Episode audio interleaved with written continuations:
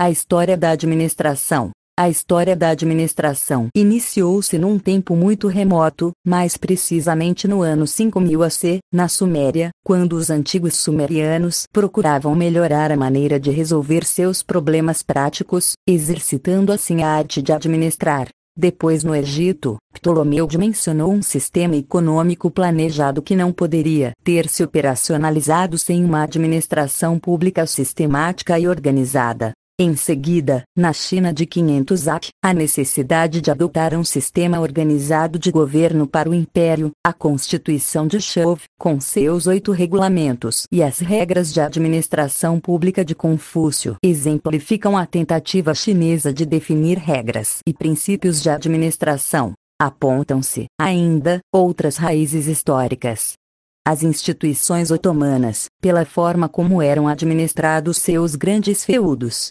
os prelados católicos, já na Idade Média, destacando-se como administradores natos. A Alemanha e a Áustria, de 1550 a 1700, através do aparecimento de um grupo de professores e administradores públicos chamados os fiscalistas ou cameralistas, os mercantilistas ou fisiocratas franceses, que valorizavam a riqueza física e o Estado, pois ao lado das reformas fiscais, preconizavam uma administração sistemática, especialmente no setor público. Na evolução histórica da administração, duas instituições se destacaram: a Igreja Católica Romana e as organizações militares, a Igreja Católica Romana pode ser considerada a organização formal mais eficiente da civilização ocidental. Através dos séculos vem mostrando e provando a força de atração de seus objetivos, a eficácia de suas técnicas organizacionais e administrativas, espalhando-se por todo o mundo e exercendo influência, inclusive sobre os comportamentos das pessoas, seus fiéis, as organizações militares evoluíram das displicentes ordens dos cavaleiros medievais e dos exércitos mercenários dos séculos 17 e 18 até os tempos modernos com uma hierarquia de poder rígida e adoção de princípios e práticas administrativas comuns a todas as empresas da atualidade.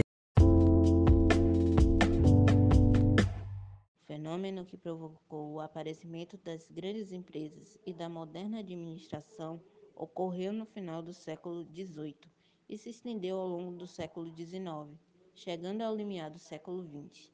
Esse fenômeno, que trouxe rápidas e profundas mudanças, tanto econômicas, sociais e políticas, chamou-se Revolução Industrial. A Revolução Industrial teve início na Inglaterra, com a invenção da máquina a vapor por James Watt, em 1776. A aplicação da máquina a vapor no processo de produção provocou um enorme surto de industrialização que se estendeu rapidamente a toda a Europa e Estados Unidos. A Revolução Industrial desenvolveu-se em duas fases distintas, sendo a primeira fase de 1780 a 1860, que foi a Revolução do Carvão como principal fonte de energia, e a do ferro como principal matéria-prima.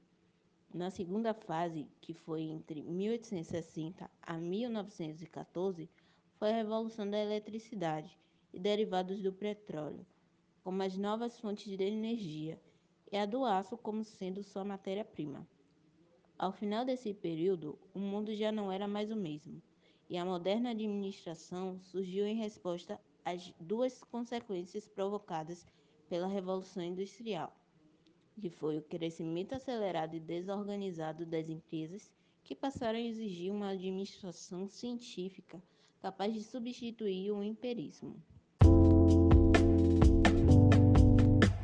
Para quem não sabe, o empirismo na filosofia é uma teoria de conhecimento que afirma que o conhecimento sobre o mundo vem apenas na experiência sensorial o método indutivo, por sua vez, afirma que a ciência, como conhecimento, só pode ser derivada a partir dos dados da experiência.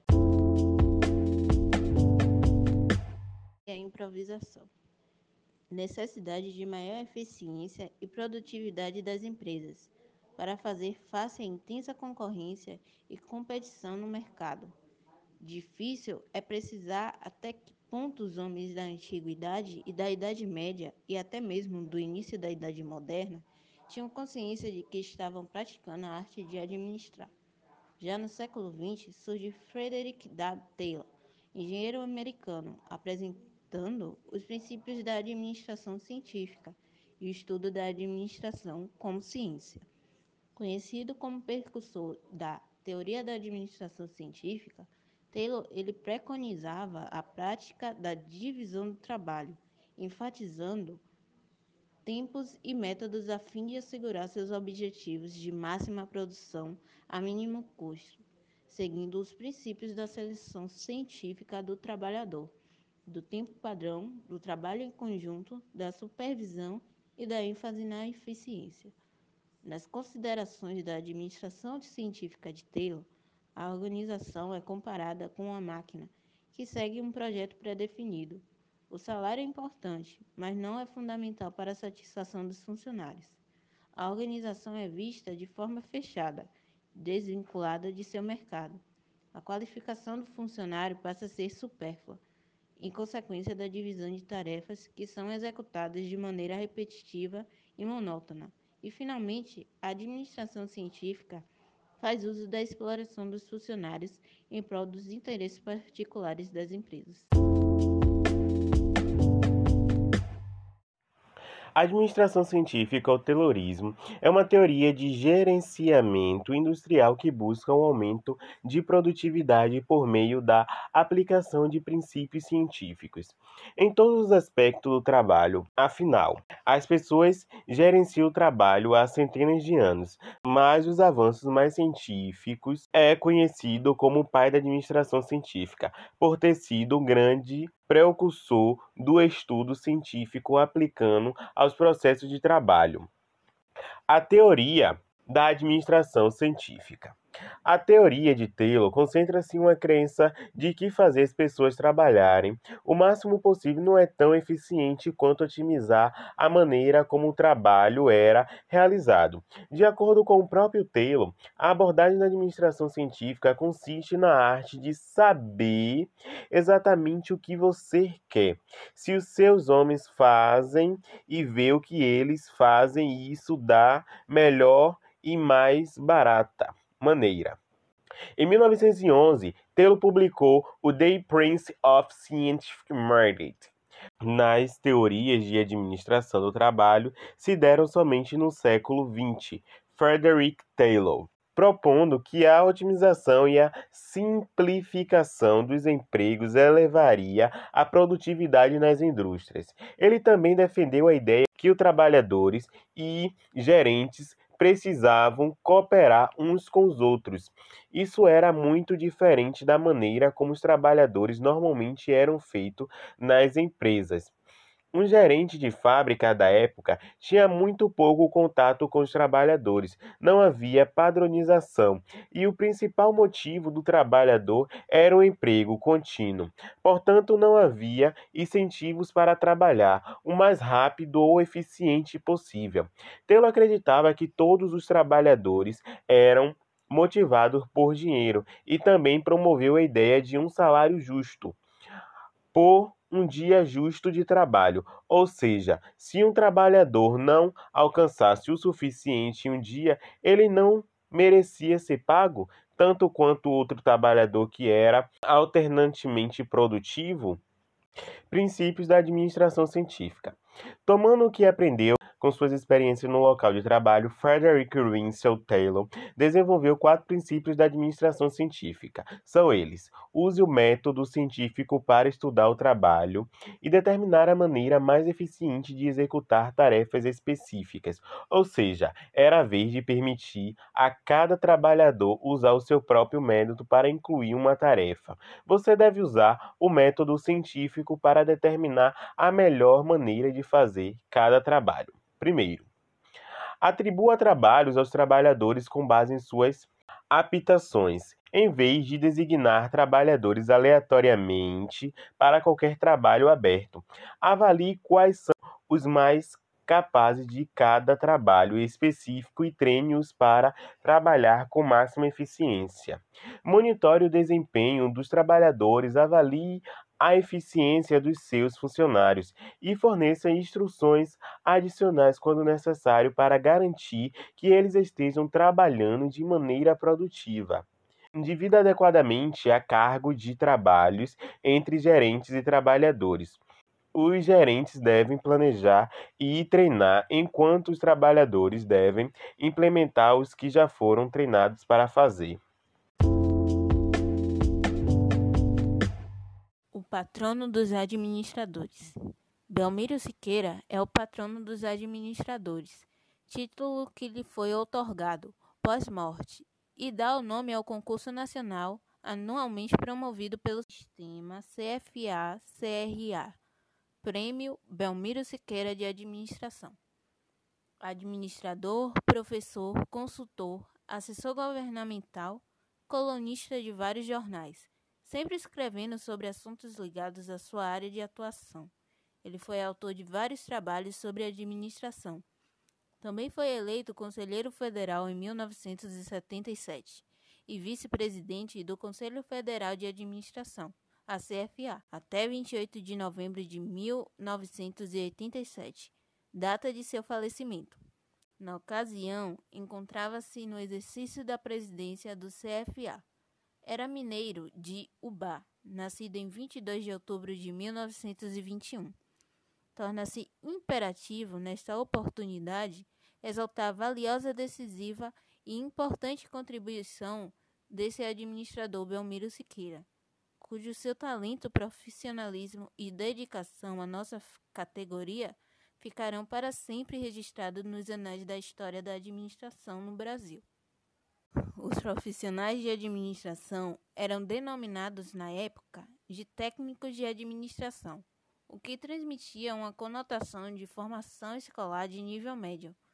Mais de dois anos após a publicação dessa lei, ela foi regulamentada através do Decreto 61.934, de 22 de setembro de 1967. Foi criado então o órgão responsável pela disciplina e fiscalização do exercício profissional, o CFTA, Conselho Federal de Técnicos de Administração, com a missão de trabalhar pela afirmação da existência e fixação da profissão de administrador no macrosistema socio-jurídico econômico nacional. Começaram a ser criados outros conselhos regionais nas diversas capitais do país que hoje compõe o sistema CFA-CRA, com a finalidade de difundir e consolidar a missão do órgão maior, o CFTA, da categoria, com abrangência e autonomia nas diversas regiões da unidade federativa. Coincidindo com o 20 aniversário da criação da profissão de administrador, por força da Lei Federal número 735 de 13 de janeiro de 1985. Foi mudada a denominação de técnico de administração para administrador, após um, uma vibrante campanha em 1983, coordenada pela CRA São Paulo, que levou ao Ministério do Trabalho as reivindicações de todas as instituições do país ligadas ao campo da administração universidades, faculdades, associações profissionais, sindicatos, além de milhares de assinaturas de profissionais e apoio assim, e a, além de milhares de assinaturas de profissionais e apoio de centenas de câmaras municipais. Administração na última década inicia-se, assim, um novo tempo de desenvolvimento e aperfeiçoamento da administração, como ciência e como profissão. A tecnologia moderna aliada aos cientistas, pesquisadores e professores, com seus mecanismos, estudos e trabalhos vem provando que administrar é necessário, proveitoso e imprescindível em qualquer segmento, contexto ou situação na vida das pessoas, das empresas e das entidades. Neste ano de 2005, a profissão de administrador completa, oficialmente, 40 anos de sua criação no Brasil. E no decorrer dessas quatro décadas é inegável o crescimento e o aperfeiçoamento das pessoas e instituições que estudam, ensinam, trabalham, dirigem ou fiscalizam a profissão do administrador, sejam eles pessoas físicas ou jurídicas. Atualmente existem mais de 1.700 instituições de ensino superior e de especialização na área de administração, um contingente de mais de 300 mil profissionais registrados em todo o país, 600 mil alunos cursando administração, além da demanda aos vestibulares da área, que só perdem para os dos cursos de medicina.